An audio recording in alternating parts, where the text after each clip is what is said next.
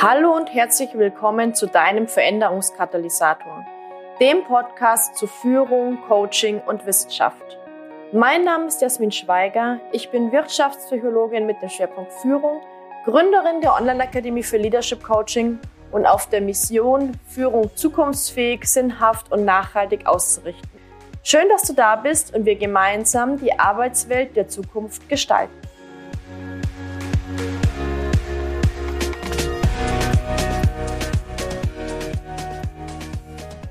Herzlich willkommen zu einer neuen Folge des Veränderungskatalysators. In dieser Folge dreht sich alles um fundiertes Coaching und dafür habe ich ganz tolle Interviewgästinnen eingeladen.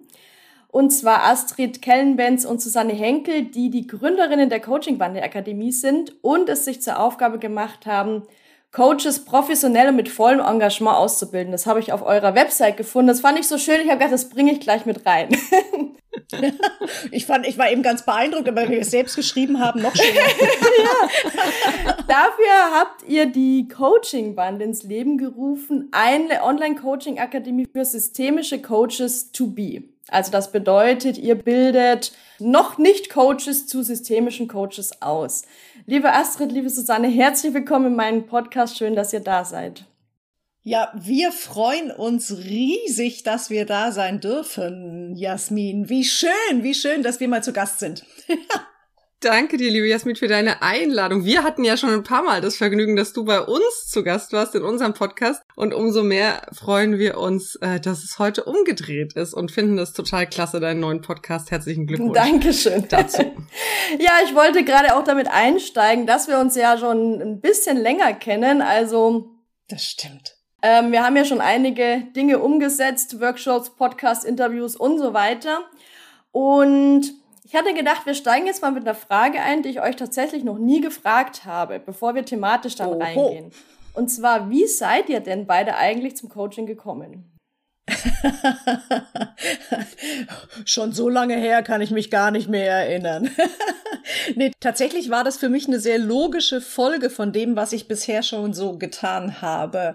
Ähm, ich habe ja auch eine Agentur für Kommunikation und in der Kommunikation ist es ja so, dass ich da auch unterstütze und berate, aber vielleicht auch so etwas tue wie trainieren. Also andere würden das vielleicht auch coachen nennen, also je nachdem, was für ein Verständnis man davon hat.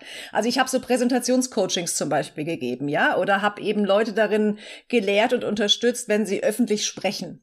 Und dann war das aber immer öfter so, dass ich fachlich irgendwann alles erreicht hatte aber es hat trotzdem nicht funktioniert, weil halt da was ganz anderes in den Menschen war, nämlich eine Angst vom öffentlichen Sprechen oder es gab eine Blockade oder es gab einen Glaubenssatz, so würde ich das heute betiteln. Damals wusste ich das natürlich noch nicht.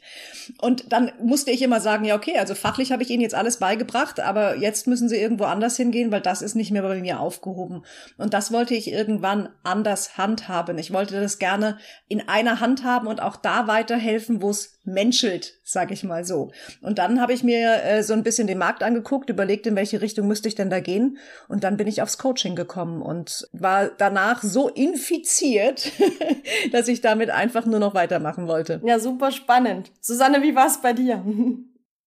Bei mir war es äh, vielleicht auch eine logische Konsequenz, aber sie hat sich ein bisschen anders gezeigt. Ich ähm, habe mich schon nach dem Abitur eigentlich für derartige Themen interessiert und hatte auch damals tatsächlich kurz mal im Kopf, Psychologie zu studieren, aber irgendwie bin ich dann abgekommen, habe erst mal zwei Semester Jura studiert und dann äh, Germanistik, Urbanistik, habe mich dann selbstständig gemacht im Bereich Marketingkommunikation, habe einige Jahre eine Agentur gehabt aber dieser Ruf des Herzens, der hat irgendwie nicht nachgelassen und ich habe immer gedacht, Mensch, ich würde viel lieber was Sinnstiftenderes machen als dieses Thema Marketing, Kommunikation und näher am und mit den Menschen arbeiten. Ich wusste äh, dann lange nicht, dass es eben sowas wie äh, Coaching oder systemisches Coaching gibt.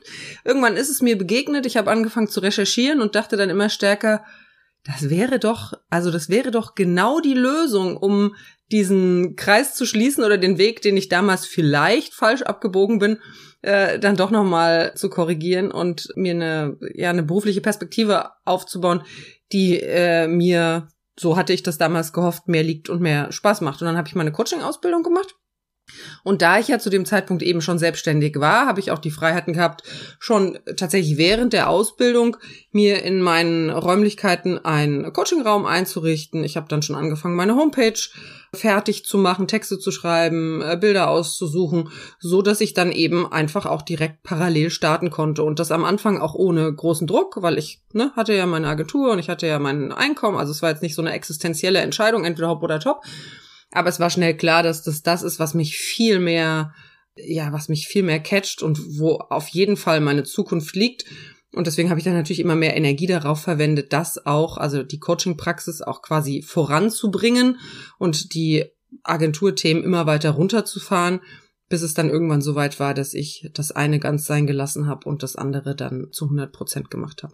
Und, und das Ganze ist ungefähr, das Ganze ist bei mir jetzt ungefähr so 10, 12 Jahre her, dass dieser Wechsel stattgefunden hat. Und während du erzählt hast, ist mir aufgefallen oder wieder eingefallen, dass wir schon damals, als du in der Überlegung warst, ob du nicht auch eine Coaching-Ausbildung machst, dass wir damals schon darüber gesprochen hatten, weil ich hatte sie eben schon absolviert und dann, ähm, und dann war eben diese Idee da und ich weiß, dass wir damals schon das Thema Coaching hatten und dass uns das auch damals schon verbunden hat. Was daraus dann entstehen sollte, das haben wir natürlich nicht zu träumen gewagt. Aber es kam mir gerade als Erinnerung wieder hoch, während du erzählt hast, Susi.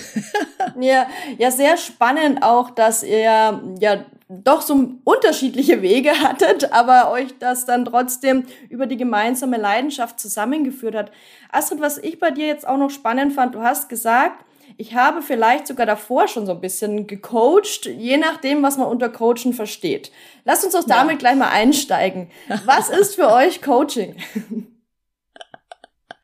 Also ganz grundsätzlich ist Coaching für uns eine Hilfe zur Selbsthilfe. Das heißt, was wir tun ist, wir machen einen Rahmen auf für unseren Klient, für unsere Klientin, in der er oder sie die Lösung für sein eigenes oder ihr eigenes Thema findet. Wir sind also keine Trainer, wir sind keine Berater, wir sind keine Ratschlaggeber oder sonst irgendwas. Wir wissen auch nichts besser. Ganz im Gegenteil. Also wir gehen immer davon aus, und das ist unsere Grundhaltung, dass unser Coachee tatsächlich der oder die Expertin für sein eigenes Thema ist und das auch bleibt. Und was wir tun ist, wir begleiten durch einen Lösungsfindungsprozess. Aber die Lösung findet immer und ausschließlich unser Coachee.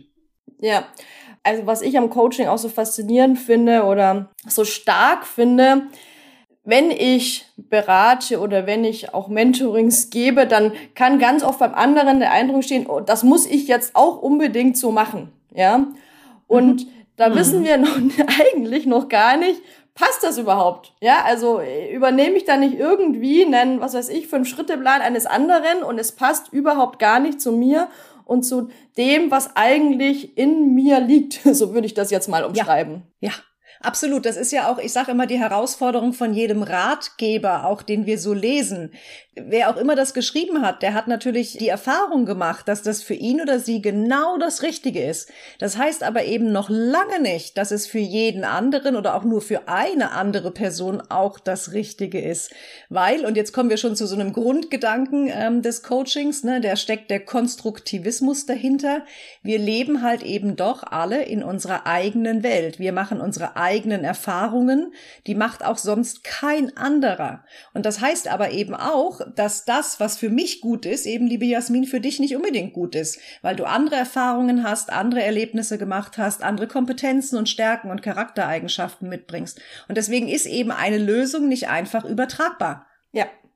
Ich würde das, äh, ich würde das sogar noch ein bisschen auf die Spitze treiben, um all diejenigen vielleicht so ein bisschen aus der Reserve zu locken, die sehr gerne Ratschläge geben. Dass man sich eben auch mal überlegen kann, dass so ein Ratschlag nicht nur vielleicht nicht funktioniert, weil der andere eine andere Lebensrealität hat, sondern dass man unter Umständen mit so einem Ratschlag auch richtig was verbocken kann, wenn der andere eben versucht, es dann auf diese fremde Art und Weise zu lösen und damit in seinem Konstrukt, in seinem Leben irgendwas total schief geht, was vielleicht ohne diesen Ratschlag nicht passiert ist. Also gerade wenn wir so mal ganz lapidar in so Beziehungsthemen eintauchen, ja. ne? Die eine Freundin gibt der anderen Freundin den Ratschlag und sagt, mein Gott, also den würde ich jetzt wirklich abschießen ja, du würdest den jetzt wirklich abschießen, weil er vielleicht zu deiner Lebensrealität nicht passt, aber die anderen beiden könnten vielleicht das Paar des Jahrhunderts werden, wenn äh, da nicht dein Ratschlag vielleicht mehr Schaden angerichtet hätte, als äh, dass er nützlich gewesen ist. Deswegen im Coaching-Kontext hat das eben tatsächlich überhaupt gar nichts zu tun, Ratschläge zu ja. geben.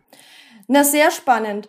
Ich würde sagen, wir zoomen jetzt noch mal so ein bisschen raus, ja, und blicken mal okay. ähm, aus der, ich sage mal, man spricht ja im Coaching oft so aus der Metaperspektive, blicken wir jetzt mal so auf die Coaching-Szene, also von von oben aus der Vogelperspektive und stelle ich doch fest, dass die Coaching-Szene immer mehr boomt. Also das bedeutet, es gibt immer mehr Coaches, es gibt auch immer mehr Interesse für das Thema.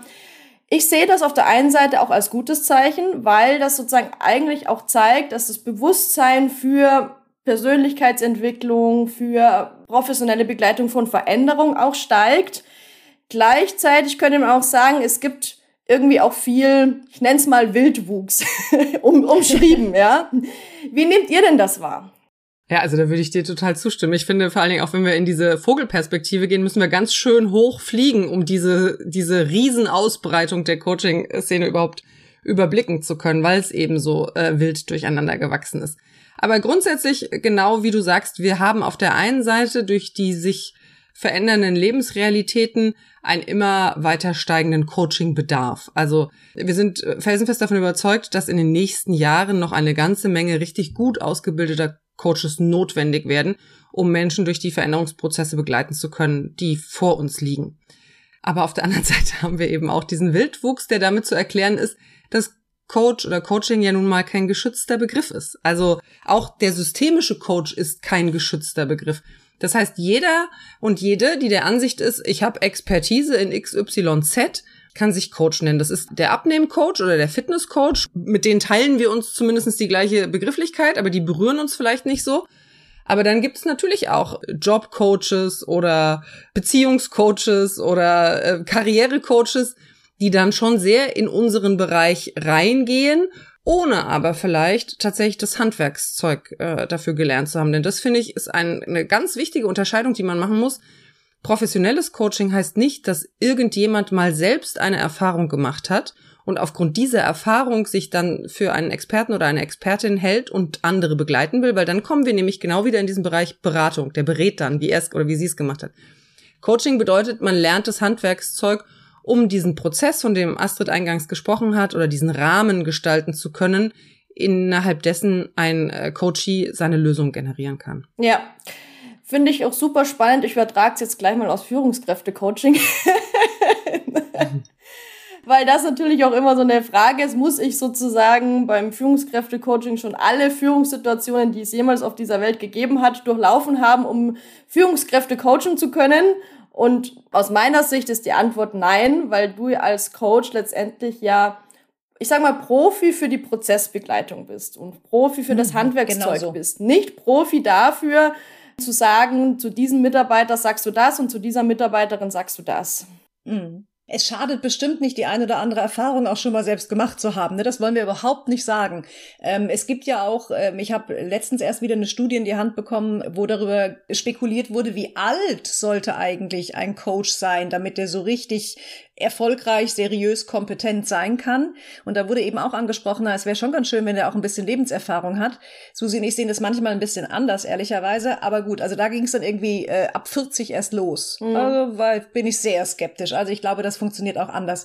Aber es ist eben nicht so, dass du alle Erfahrungen gemacht haben musst oder dass du überhaupt irgendeine ganz einschneidende Lebenserfahrung gemacht haben musst, um Coach werden zu können. Es geht eigentlich um andere Dinge, die du mitbringen solltest ich glaube, was man bei diesem Thema Führungskräfte-Coaching häufig sagt, ist, das wird manchmal eher akzeptiert, wenn der Coach so einen gewissen Stallgeruch hat. Ja. Ne, das hat aber nichts damit zu tun, dass er nicht auch ein hervorragender oder sie auch eine hervorragende Führungskräfte-Coach sein könnte, ohne überhaupt jemals in einem Konzern oder in einer Führungsrolle gewesen zu sein.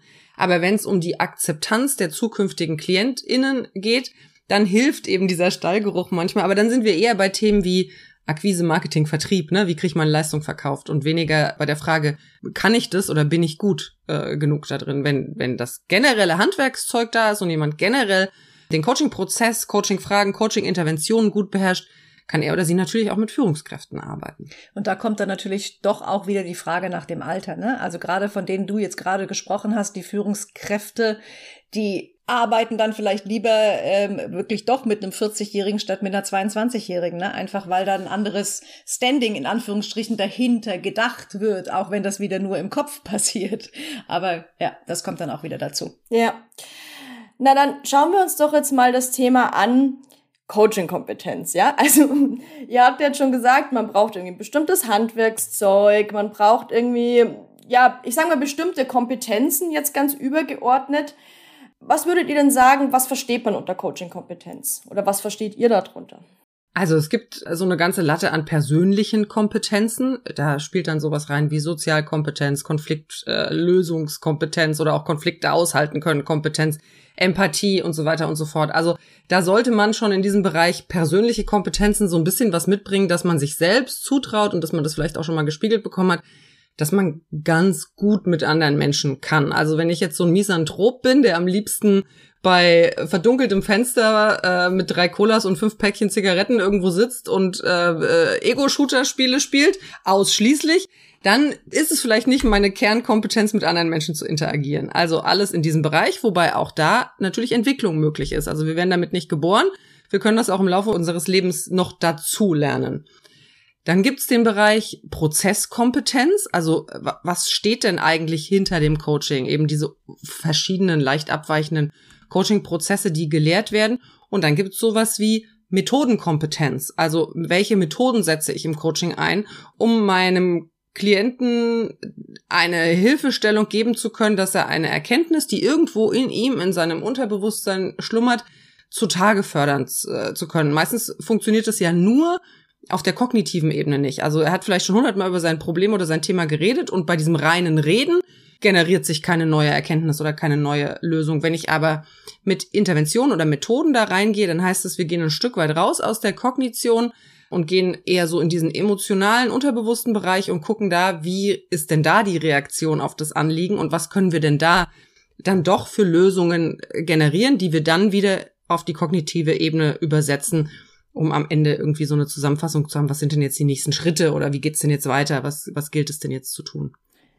Wenn man sich das mal anschaut, was da alles an Kompetenzen oder an Anforderungen an einen Coach tatsächlich zusammenkommen, dann könnte man fast sagen, das muss ja so ein Allround-Genie sein irgendwie. Ne? Also der muss irgendwie schon gefühlt ziemlich viel können. Aus meiner Sicht kommt aber neben den ganzen Kompetenzen tatsächlich noch eine entscheidende Sache hinzu. Und das ist mal wieder der Fall, würde ich fast sagen, denn es geht auch mal wieder für den Coach im Innern los. Ne? Also Coaching beginnt im eigenen Innern. Das heißt, es beginnt mit der eigenen Haltung, es beginnt mit dem eigenen Selbstverständnis und vor allem allen Dingen auch mit dem Menschenbild, das ich habe. Und ich finde tatsächlich, dass das auch nochmal ganz erwähnenswert ist, weil wenn ich ein Menschenbild habe, das davon ausgeht, dass alle Menschen sowieso blöd sind, außer mir, weil ich helfe allen, äh, ist vielleicht nicht ganz das, was ich im Coaching brauche, sondern ich als Coach bin tatsächlich diejenige, die in der zweiten Reihe steht. Die Arbeit, das macht mein Coachee aber auch alle Ehre gebührt dem Coachee, wenn denn dann die Lösung gefunden ist. Das hat mit mir überhaupt nichts zu tun. Also das heißt tatsächlich auch dieses fast ein bisschen demütige hätte ich jetzt gesagt, ne? Der Prozess funktioniert, an den halte ich mich und mehr tue ich eigentlich überhaupt nicht. Alles andere leistet mein Coachee und das ist meine innere Haltung und ich glaube fest daran und bin zu 100 Prozent überzeugt, dass jeder Coachee, der zu mir kommt und zwar völlig egal, was für ein Thema er oder sie mitbringt, alles in sich trägt, um eine Lösung zu generieren und zu finden. Punkt um. Und damit geht es überhaupt erstmal los. Ne? Und wenn ich da schon nicht mitgehen kann, wenn ich sagen kann, nee, also ich möchte ja der große Huibui sein, der da irgendwie immer auf die Schulter geklopft bekommt, weil ich so tolle Arbeit mache und weil ich so toll die Menschen unterstütze, dann ist vielleicht auch ein anderer Weg ein besserer. Ja, also ich sage das tatsächlich auch beim Thema Führungskräfte-Coaching. Ich, ich finde das so schön, dass du das jetzt auch ansprichst, weil es geht ja immer darum, Führung beginnt mit Selbstführung und so weiter und die Führungskräfte müssten mal. Aber auch Führungskräfte-Coaching oder wie du jetzt sagst, auch ganz allgemein Coaching beginnt ja eigentlich mit Selbstführung. Mhm. Können wir sagen. Mhm. Also auch da ist mhm. Selbstführung der Start. Selbstführung und Selbstaufräumung. Ja, ja, Selbstaufräumung. Selbstführung ist ja ein, ein weites Feld. Ähm, man, man ist ja im, im Coaching allgemein auch immer ein Stück weit eine Projektionsfläche. Und wenn wir uns jetzt wirklich mal diese Metapher von der Projektion äh, vorstellen, funktioniert es für den Coachie umso besser, umso klarer oder umso aufgeräumter äh, diese Projektionsfläche ist.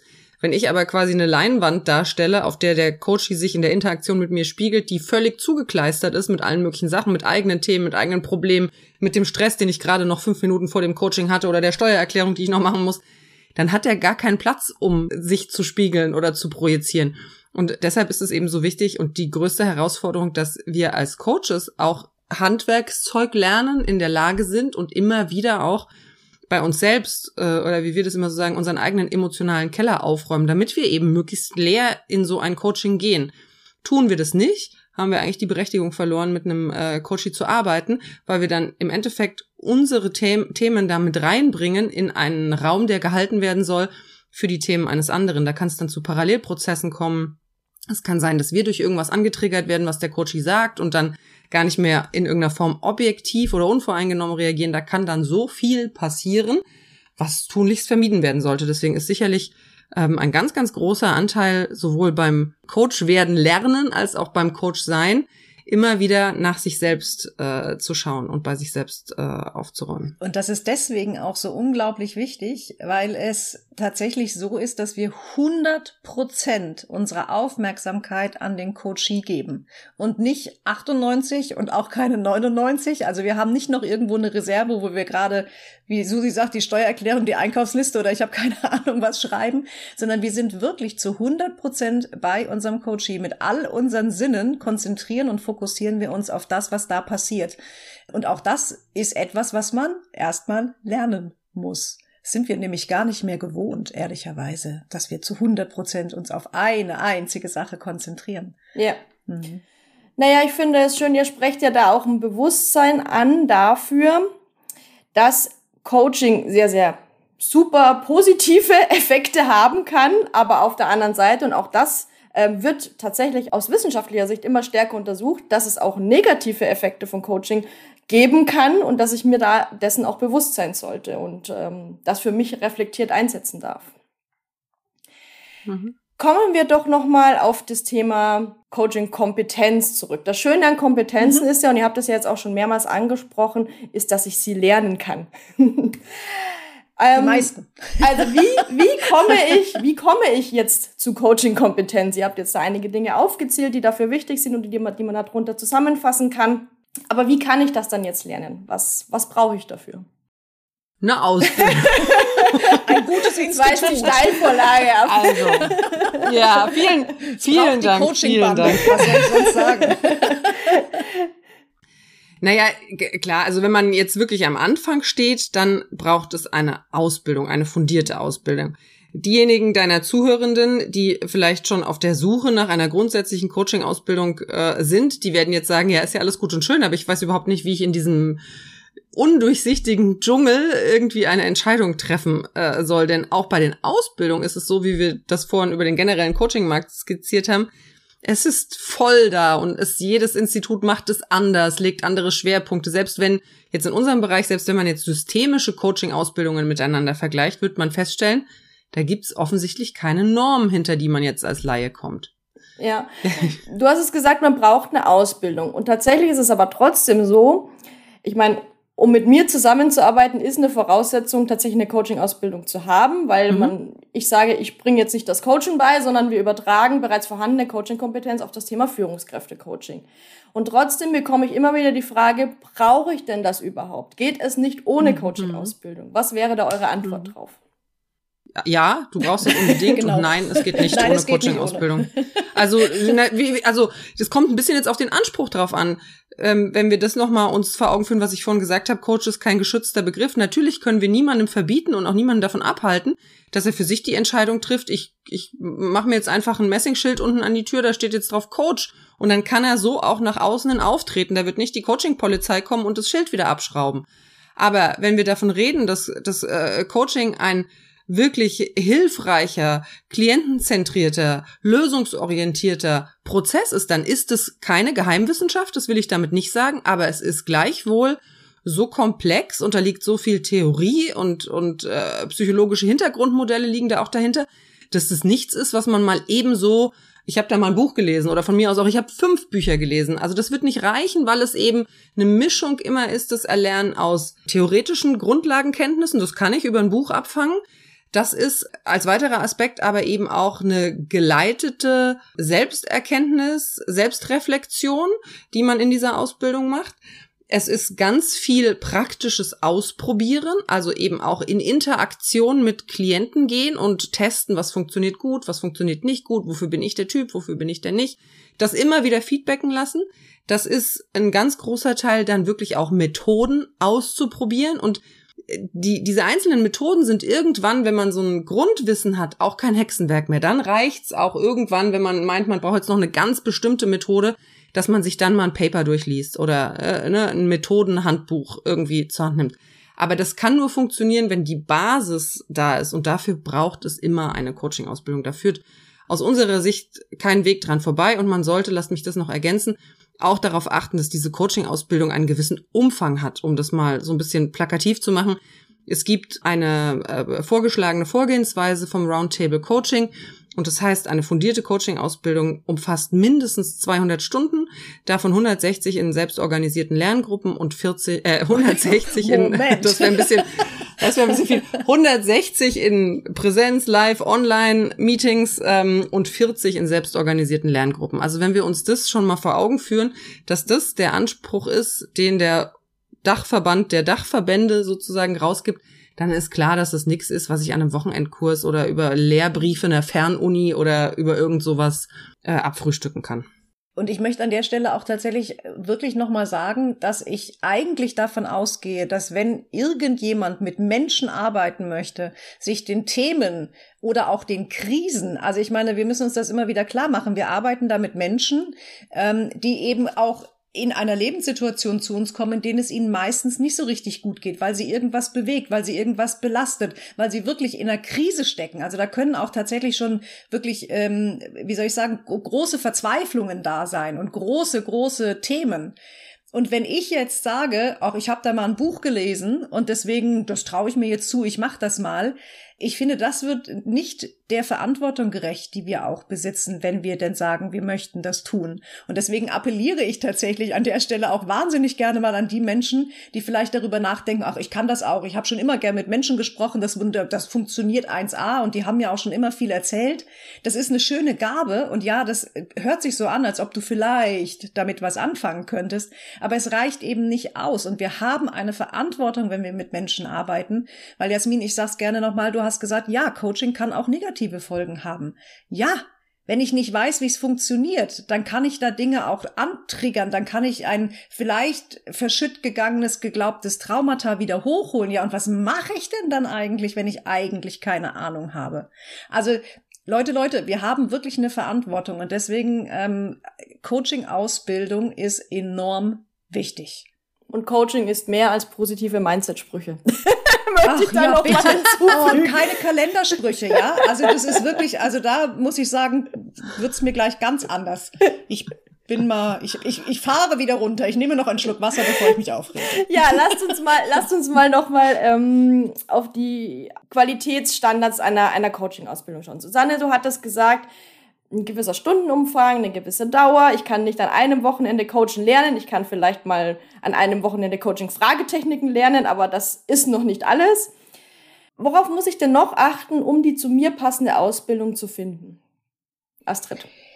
Ich finde, also so habe ich selbst gemacht, deswegen, also ich, ähm, äh, ich, das hat für mich funktioniert, bedeutet aber nicht, dass es für alle anderen funktioniert. Das ist nur eine Idee. Aber ich persönlich würde auf jeden Fall mit der oder demjenigen, die die Ausbildung durchführen, Kontakt aufnehmen. Und zwar nicht nur per Mail, sondern wirklich auch persönlichen Kontakt. Vielleicht mal vorbeifahren, sich kennenlernen. Vielleicht gibt's auch so ein Angebot, machen ja mittlerweile viele, ne, dass man irgendwie online sich trifft per Zoom oder vielleicht gibt's ein Basiswochenende, wo man einfach mal schaut, wie macht er oder sie das eigentlich, wie ist er oder sie als Trainerin, sodass ich einen Eindruck bekomme, möchte ich von dieser Person auch lernen. Denn, und das sage ich auch ganz offen, wenn ich jemandem gegenüber sitze, den ich abgrundtief furchtbar finde und wo ich die ganze Zeit denke, um Gottes Willen, ja, ähm, dann werde ich von ihm oder ihr auch nichts lernen, weil ich dann nichts annehmen will. Das heißt, irgendwo muss auch die Chemie stimmen. Also es muss irgendwie menschlich auch passen, so ich auch was annehmen kann. Vor allen Dingen auch das Feedback. Susi hat es vorhin erwähnt. Das ist uns wahnsinnig wichtig,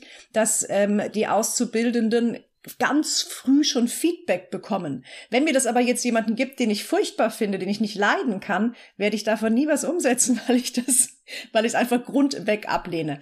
Das finde ich ganz wichtig. Und worauf ich persönlich auch achten würde, wäre, dass die TrainerInnen oder die Lehrcoaches auch selbst noch coachen und nicht einfach sich zurückgezogen haben, in die Lehre gegangen sind und jetzt gar keine weiteren Erfahrungen mehr machen, sondern dass wirklich auch geschaut wird, was sind denn die aktuellen Themen, was sind denn auch die aktuellen Trends im täglichen Doing mit Coaching. Das fände ich persönlich neben der Qualität und neben der Stundenanzahl und vor allen Dingen dem hohen Praxisanteil auch noch extrem wichtig. Ich möchte noch ergänzen, obwohl ich Astrids Punkt äh, sympathischer finde, aber es gibt dann natürlich noch sowas wie auch ein Institut sollte zertifiziert sein. Auch danach kann man gucken. Ne? Ich weiß, das ist immer so ein bisschen das Vorurteil, dass äh, gerade wir in Deutschland immer auf solche Zertifikate und sowas achten.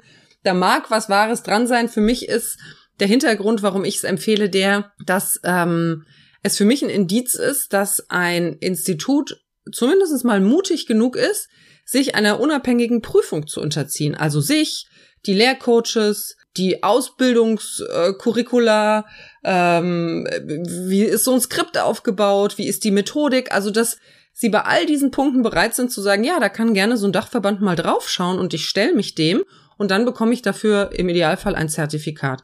Also das sollten diejenigen, die eine Coaching-Ausbildung machen wollen, auf jeden Fall auch im Hinterkopf haben, zu gucken, gibt es da ein Zertifikat? Und dann ist natürlich die Frage, ja, und diejenigen, die jetzt das Zertifikat ausgestellt haben, wer wiederum, also äh, woher weiß ich denn jetzt, ob das Zertifikat was gilt? Ja, klar, das ist alles nicht so einfach, aber es gibt eben Coaching-Dachverbände in, äh, in Deutschland, es gibt welche in Europa, es gibt weltweit tätige Dachverbände.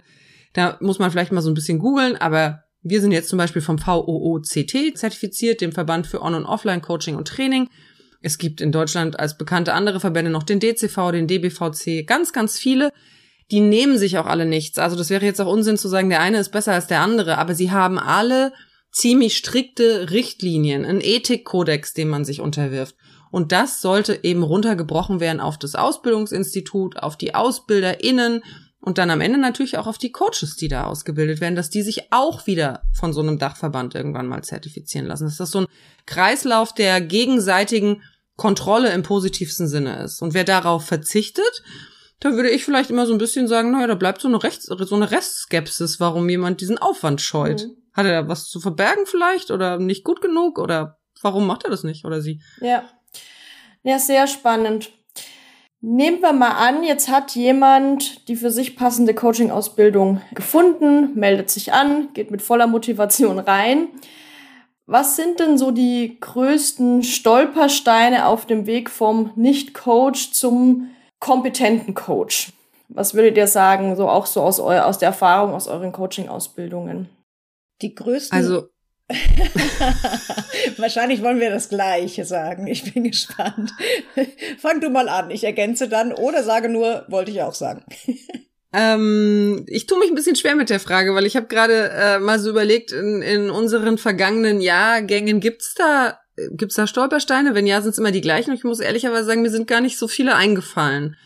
Was aber gerade am Anfang immer wieder ein Thema ist, und da erinnere ich mich gut an meine Zeit, als ich damals in der Coaching-Ausbildung war, für viele ist es gar nicht so leicht, sich wieder in dieses Lernende hineinzugeben. Also man merkt es ganz oft, so ging es mir damals auch, ich hatte also komplett Konzentrationsschwierigkeiten. Ich habe äh, das letzte Mal in meinem Studium irgendwie ein Fachbuch gelesen, dann, ich weiß es nicht, 10, 15 Jahre nicht und dann saß ich da wieder, ich weiß, ich, ich erinnere mich noch, als meine Coaching-Ausbildung angefangen hat, bin ich nach Berlin gefahren mit dem IC und hatte da so ein Handbuch systemisches Coaching ich weiß nicht, wie oft ich in diesem Zug äh, die ersten zwei Seiten wieder und wieder gelesen habe, weil ich mich nicht konzentrieren konnte. Da muss man erstmal wieder reinkommen, dieses Lernen, weil man das ja häufig im, im Arbeitsalltag nicht macht. Und auch dieses Lernen im Sinne von, da macht einem jemand was vor, da zeigt einem jemand, wie sowas geht, so eine Intervention.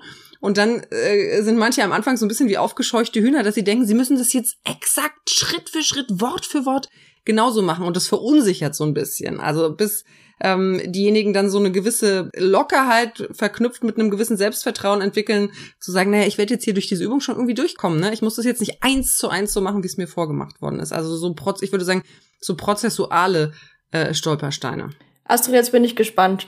Hattest du das gleiche ich gedacht? Hab, gar, gar nicht, weil tatsächlich habe ich die Frage ein bisschen anders interpretiert ähm, und habe es eher so verstanden, wo sind die größten Herausforderungen während der Ausbildung? Also wo gibt so den größten Gap, wo muss ich am meisten lernen? Und da ist mir relativ schnell eingefallen, dass tatsächlich das, was ich vorhin gesagt habe, zum einen diese 100% Aufmerksamkeit, also dass ich wirklich als Coach zu 100 Prozent bei meinem Coachie bleibe. Und nicht plötzlich, wie ich das bei einem, das ist der Riesenunterschied, ne, bei einem Gespräch mit einer Freundin würde ich sagen, ah, das ging mir auch schon so, damals war das so und dann habe ich das und das gemacht. Das hat aber im Coaching nichts verloren, ja, das hat da nichts verloren. Und das zurückzuhalten und bei sich zu behalten und auch nicht dann mit den Gedanken abzudriften, äh, wie wäre denn, was würde ich denn tun und wie war das denn bei mir, sondern 100 Prozent Aufmerksamkeit beim Coachie lassen, das ist etwas, wo ich denke denke, wo viele, viele knabbern. Und das zweite, in eine ähnliche Richtung, ist auch mit dem tatsächlich keine Ratschläge geben. Ja, das ist am Anfang wirklich gewöhnungsbedürftig. Also einfach wirklich zuzuhören und zu sagen, und selbst wenn ich denke, und tu das heute noch manchmal, dass mir ein Coachie gegenüber sitzt und ich scharre mit den Hufen und denke, Mann, warum sieht sie das denn nicht? Es wäre doch so einfach. Sie muss doch einfach nur dieses oder jenes tun. Nee, es ist eben nicht mein Thema, es ist nicht meine Welt und das bleibt bei mir und das schlucke ich runter und das äußere ich nicht. Und das ist, glaube ich, tatsächlich eine große Herausforderung für viele. Ja, da wieder so, ja, einfach den Ratschlaggebenden, den wir ja auch so gerne mal in uns haben und auch so gerne nach außen tragen, zurückzunehmen, ganz klein zu machen, ganz still zu machen und wirklich ausschließlich die Lösung im Coachie zu fördern. Mir fällt, äh, wenn wir jetzt in die Richtung denken, dann auch noch was ein, was für viele am Anfang der Coaching-Ausbildung ganz schwer ist und ähm, sich so oft bis über die Mitte der Coaching-Ausbildung mindestens hält. Das ist so ein Dogma, ähm, was wir gerne einbringen, dass wir sagen, der Coach hat keine Ergebnisverantwortung. Und diejenigen, die Coaching lernen, denken natürlich am Anfang, je besser sie performen, umso eher gibt's auch ein gutes Ergebnis. Und äh, je mehr Methoden sie können, je mehr tolle Fragen sie haben, umso besser das Ergebnis und sie sind für das Ergebnis mitverantwortlich. Und wenn der Coachie eben kein gutes Ergebnis oder es so scheint, als würde da kein gutes Ergebnis sich zeigen, dann müssen sie noch mehr performen. Und das ist auch ein absoluter Mindshift, dass wir Coaches eben nicht für das Ergebnis äh, verantwortlich sind. Und dass wir eher mit wirklich sehr defensiven und auch demütigen, um das Wort nochmal zu gebrauchen, ähm, Vorannahmen da reingehen, dass wir sagen, wir sind dafür da, einen Anfangsimpuls zu gestalten. Aber wir sind nicht dafür da, dass der Coach nach 90 Minuten aus dem Coaching geht und sagt, oh, jetzt habe ich ja mein Lebensthema überarbeitet, mit dem ich schon seit zehn Jahren mich beschäftige und bisher da kein Ergebnis erzielt habe. Wenn wir so denken, dann machen wir uns verrückt und verlieren die Lockerheit, verlieren die Leichtigkeit und die Durchlässigkeit und gehen da mit dem falschen, äh, mit der falschen Prämisse ran. Und wo du das erzählst, fällt mir noch eine Sache ein, Jasmin. Ich weiß nicht, ich habe das Gefühl, wir reden viel zu viel, glaube ich, aber, aber mir fällt gerade noch eine Sache ein, nämlich auch, dass wir am Anfang glauben als Coaches, wir müssten das Thema verstehen. Also wir müssten wirklich verstehen, um was es da geht und stellen dann nochmal Fragen. Sag mal, du hast den Cousin erwähnt. Wie war denn das mit der Cousine? Und wie war denn das nochmal genau? Und wie lange ging das eigentlich schon? Und warum war das denn eigentlich so?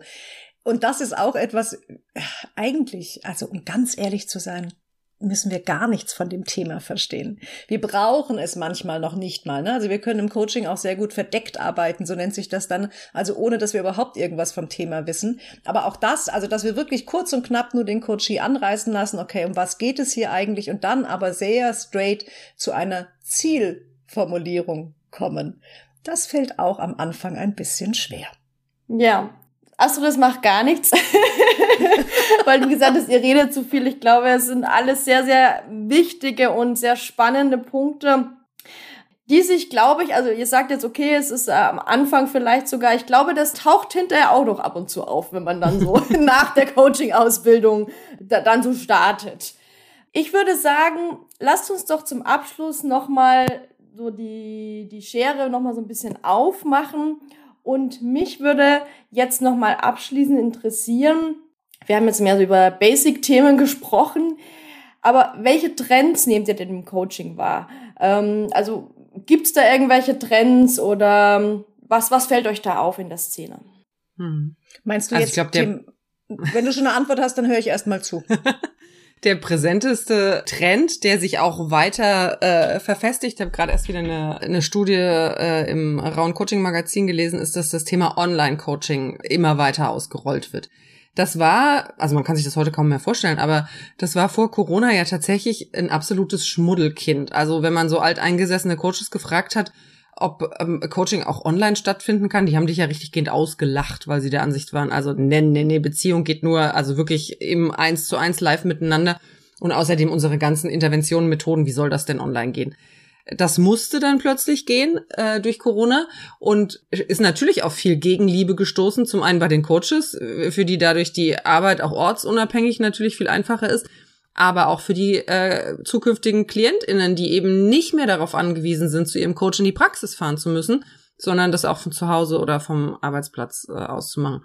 Und was dieses ganze Themengebiet angeht, ist der Trend bei, ich würde mal sagen, bei einer jüngeren Generation Coaches. Also wir sind jetzt 45, 50. Ich würde mal sagen, noch ein paar Jahre on top und dann aber nach unten ist das völlig selbstverständlich. Es gibt aber immer noch etwas ältere äh, BerufskollegInnen, für die das nach wie vor schwierig ist. Und es gibt auch Dachverbände, für die das nach wie vor schwierig ist. In diesem Bereich tut sich aber unheimlich viel. Also ähm, wie kann man denn Interventionen digitalisieren? Wie kann man denn, wie unsere Freunde von Coaching Space das immer sagen, einen digitalen Mehrwert sogar gestalten? Also wie kann ich eine Intervention zum Beispiel wie das Tetralemma ähm, oder das Familienbrett nicht nur online abbilden, sondern vielleicht sogar noch ein bisschen Zuckerstreusel obendrauf, dass es online noch besser funktioniert als in der Praxis. Und da wird sich in den nächsten Jahren unglaublich viel noch bewegen und unglaublich viel tun, dass ich heute jedem empfehlen würde, der heute eine Coaching-Ausbildung macht, achtet drauf, das mag jetzt ein bisschen ketzerisch und vielleicht auch ein bisschen nach Selbstwerbung klingen, so meine ich es aber nicht, aber achtet drauf, dass ihr das bei einem Institut macht, die selbst eine hohe Online-Kompetenz haben, weil in ein paar Jahren wird das Offline-Coaching immer weiter äh, zurückgehen, weil ihr immer globaler arbeiten werdet. Und wenn ihr das dann nicht gelernt habt, wie ihr online arbeiten könnt und wie ihr online Interventionen umsetzen könnt, online eine Beziehung gestalten könnt, online ankern, all diese Sachen, dann wird's eine enge Kiste. Deshalb würde ich sagen, diesen Trend bitte nicht aus dem Auge verlieren. Ich erinnere mich noch an meine Coaching-Ausbildung. Da haben wir auch diese Peer Groups-Geschichten äh, gemacht, die du vorher noch angesprochen mhm. hast. Und da habe ich tatsächlich mit einer Ausbildungskollegin ein, zweimal die Peer Group online gemacht. Wir kamen uns total wie Rebellinnen vor und haben uns schon insgeheim gefragt, ob das überhaupt anerkannt wird, jetzt als Peer Group Austausch. Da sieht man mal, was sich jetzt massiv verändert hat und ja, wie, wie, wie innerhalb von kürzester Zeit auf, na gut, natürlich jetzt irgendwie auch äh, begünstigt durch äußere Umstände, sich da eine, eine Branche auch komplett neu ausrichten kann. Ja. ja. und es ist auch selbst, finde ich zumindest so spannend, ne? Also zu gucken, okay, also wie kriege ich das denn jetzt hin, dass auch mein Tun tatsächlich auch noch einen digitalen Mehrwert hat. Also, dass ich nicht einfach auch nur meine Sitzung übertrage, sondern dass ich tatsächlich auch da noch einen Mehrwert schaffe und da mich selbst auszuprobieren und auch selbst immer wieder neu zu lernen, finde ich total spannend. Und ich traue mir heute, nach zwei Jahren, ne, gute, das sind schon ein bisschen mehr, ne, zweieinhalb Jahren, ähm, Online-Coaching auch schon viel mehr selbst zu, weil ich einfach viel mehr dazugelernt habe und ich arbeite jetzt auch viel mehr mit dem Körper der Coaches zum Beispiel schon. Das habe ich am Anfang nicht gemacht, weil ich gedacht habe, habe, wie kriege ich das denn online hin? Ja, aber jetzt weiß ich, wie es geht und jetzt habe ich das ausprobiert und es funktioniert 1A. Also das, glaube ich, ist total spannend. Deswegen kann ich diesen Trend von der Susi nur unterstützen. Ansonsten habe ich jetzt gerade mal so ein bisschen auch thematisch überlegt. Und thematisch heißt es für mich tatsächlich, dass wir aus meiner Sicht, Susi, ich bin gespannt, ob du das genauso siehst, auf jeden Fall immer mehr Menschen haben werden, die wirklich in Krisen stürzen. Ähm, es gibt sehr unterschiedliche Arten von Krisen. Also die persönlichen Krisen, ich glaube, die hat jeder schon mal erlebt, ne? Und die, die sind stabil, in Anführungsstrichen, diese Krisen. Also die werden jetzt nicht steigen oder sinken oder was auch immer, die sind einfach da. Also äh, Trennung, Tod, Berufswechsel, das ist halt eben einfach, das stürzt uns in persönliche Krisen.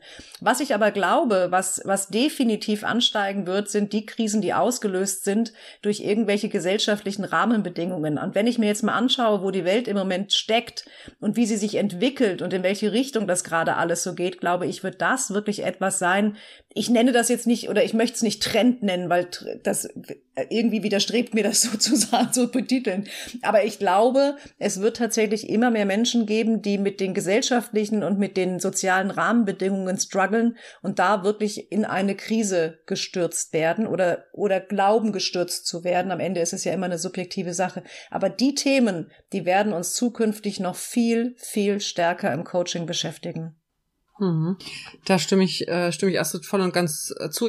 Ähm, ich wollte einen weiteren Trend ergänzen, der gar nicht unbedingt Einzelpersonen, also Einzelcoaches betrifft, sondern diese ganze Transformation im weitesten Sinne des Arbeitsmarktes. Also Stichwort Agilität, Stichwort New Work, äh, Stichwort integrale Organisation. Ähm, und äh, da berühren wir ja dann schon einen Bereich, der sowohl natürlich dich und auch deine Führungskräfte-Coaching-Ausbildung äh, sicherlich in irgendeiner Form mitgestalten wird. Es gibt aber eben auch eine Ausbildung zum New Work Coach etc. etc. Also Fakt ist ja, dass der Arbeitsmarkt, das Arbeitsleben sich immer weiter verändert, weil das eben alles immer volatiler wird. Und am Ende des Tages bleibt die Frage, wie kriege ich denn als Organisation meine Mitarbeitenden dazu, diese ständigen, muss man ja bei manchen Organisationen schon fast sagen, diese ständigen Transformationen noch mit einer gewissen Resilienz, mit einer gewissen Arbeitsbereitschaft mitzutragen, ohne dass sie mir davonlaufen, was im Übrigen auch nichts bringen würde, weil in der nächsten Organisation wird es ihnen nicht anders gehen. Das heißt, auf diesem ganzen Feld werden wir auch in den nächsten Jahrzehnten, ohne dass es da, glaube ich, ein Finale gibt, äh, einfach wahnsinnig viele gute Coaches äh, brauchen, die das gut begleiten können, damit uns das nicht um die Ohren fliegt. Und dafür einmal mehr sind fundierte Ausbildungen wichtig. Fundierte Ausbildung und danach dann die Bereitschaft, zum einen sich fortzubilden, aber zum anderen auch selbst den Markt, die Entwicklung im Blick zu behalten und da immer am Puls der Zeit zu bleiben, damit man eben da auch eine gute äh, Begleitung überhaupt sein kann. Ja, und auf jeden Fall, ich sag mal, gerade auch, jetzt mache ich nochmal so den Schlenker, wenn man sagt, man geht vielleicht sogar noch in Richtung Selbstständigkeit, ähm, da auch irgendwie für sich selbst nochmal ein, ein, ein klares Profil vielleicht sogar zu finden. Hm. Ja, hm. also finde ich sehr, sehr spannend, gerade auch so das Thema, was passiert, privat persönlich oder auch in den Organisationen dadurch, dass wir durch, man spricht ja so von der VUCA-Welt, sozusagen so ständig unser, mhm. unsere inneren Alarmglocken klingeln, so dieses Bedrohungssystem aktiviert ist und dass da auf jeden Fall ja Resilienz, aber vielleicht auch sogar Mental Health äh, außerhalb und innerhalb der Organisationen sehr, sehr spannend und sehr wichtig ist. Ja, mhm. Vielen lieben Dank für die spannenden Einblicke und Statements, würde ich nochmal dazu sagen. Ich glaube, dass da ähm, sehr viele ja auch gute Impulse nochmal dabei waren, auch gute Gedankenanstöße dabei waren für alle Hörerinnen und Hörer. Und ich würde jetzt abschließend euch natürlich nochmal fragen, wo findet man euch, wenn man mehr erfahren möchte? Also auf unserer Website zum einen www.coachingbande.de da findet man all unsere Ausbildung und auch all unsere Fortbildung. Dann sind wir auf Instagram zu finden, auf LinkedIn und was bei uns so, ja, ich würde mal sagen, unsere Hauptaktivität ist, ist unser Coaching Bande Podcast, den man dann wiederum beim Podcast-Dealer des eigenen Vertrauens findet, indem man einfach Coaching Bande eingibt und dann bei uns landet. Und dort reden wir über alle Themen rund um das Coaching. Und wer Lust hat, uns einfach mal kennenzulernen, ganz ohne Verpflichtung, ganz ohne irgendetwas und ohne Hintergedanken, der ist von Herzen gerne eingeladen, zum nächsten Wine and Talk zu kommen. Das ist tatsächlich einfach so ein Get-Together, wo wir, wo wir miteinander ins Gespräch gehen, so einen kleinen Impuls haben und dann aber auch ganz viel Zeit haben, alle Fragen zu beantworten, die jeder und jede so mitgebracht haben. Und diese Veranstaltung läuft auch immer per Zoom. Wenn da jemand Interesse hat, einfach bei uns zum Newsletter anmelden, weil diesen Zoom-Link, den verschicken wir immer per Sondernewsletter. Da braucht's gar keine Anmeldung, nix. Einfach den Newsletter abonnieren, dann gibt's den Link und dann beim nächsten Wine and Talk dabei sein. Wir werden auf jeden Fall alle Kanäle und ähm, ja, Webpräsenten, die ihr jetzt angesprochen habt, nochmal hier in den Show Notes verlinken. Das heißt, ja, wer, wer zuhört, kann dann gleich weiterklicken und ich kann den Podcast auch wirklich sehr empfehlen. Und ein guter Einstieg wäre ja tatsächlich, unsere beiden Interviewfolgen zu hören. Absolut. Absolut. Vielleicht das verlinken stimmt, wir die gleich nochmal extra. Dann ja, äh, ist es nochmal der direkte Link. Das ist eine gute ja, Idee. Ja, das ist eine super Idee. Ich wollte aber die Plattform nochmal äh, nutzen. Das ist ja immer äh, so schön, dass man hier Werbung für sich selbst machen kann. Aber ich würde den Spieß gerne mal umdrehen und äh, würde bei deinen Zuhörenden gerne auch mal Werbung für dich machen und für deine Ausbildung zum Führungskräftecoach. Wir durften ja die Jasmin jetzt schon mehrfach erleben, wie sie zu diesem Thema ich sag mal so in unserer Bubble oder in unserer äh, Community äh, referiert hat und fortgebildet hat. Und äh, das hat uns schwer beeindruckt, in welcher äh, fundiert, also ich, das ist ja auch das, womit du wirbst, ne, dass du immer sagst, die wissenschaftlich fundierte äh, Führungskräfte-Coaching-Ausbildung, wie viel Know-how da auf deiner Seite dahinter steckt, wie viel Methodenkenntnis und was das eigentlich für eine wirklich tolle und empfehlenswerte Ausbildung ist für diejenigen Coaches, die sagen, ja, ich glaube, ich möchte in diese Spezialisierung gehen, dass mein täglich Brot hauptsächlich Führungskräfte sein werden. Dann bitte, bitte, bitte, echte Herzensempfehlung, guckt euch die Ausbildung von Jasmin an, weil die bekommt von uns alle verfügbaren Qualitätssiegel, die wir haben und die wir da irgendwo hinstempeln können. Das wäre uns eine Herzensangelegenheit, dass ihr da geht. Na, vielen und jetzt bei Dank. wissenschaftlich fundiert gerade irgendwelche Fragezeichen im Kopf hat, nein, keine Sorge, das ist weder trocken, noch ist es zu hochtrabend. Die Jasmin versteht es nämlich wirklich komplexe Dinge einfach zu machen und dann auch noch unterhaltsam rüberzubringen. So, Punkt. Ausrufungszeichen. Sofort gucken gehen, wann ist der nächste Termin. So würde ich es machen. Vielen lieben Dank. Blumen für den Podcast-Host. Wie schön. also, das bedeutet, wenn jetzt noch jemand gar keine Erfahrung hat, Coaching-Ausbildung bei der Coaching-Akademie, äh, Coaching bei der Akademie und dann gleich weitergehen in die Ausbildung dann zum Führungskräftecoach. Genau. Einmal genau. durch. Genau. Ja, sehr schön. Also vielen lieben Dank noch einmal, dass ihr da wart. Und ja, wie gesagt, wer mehr erfahren möchte, gerne in die Show Notes schauen. Und Dankeschön nochmal an euch. Hat uns viel Freude gemacht. Dankeschön. Danke dir für die Einladung. Danke euch. Tschüss. Tschüss. Mach's gut, liebe Jasmin.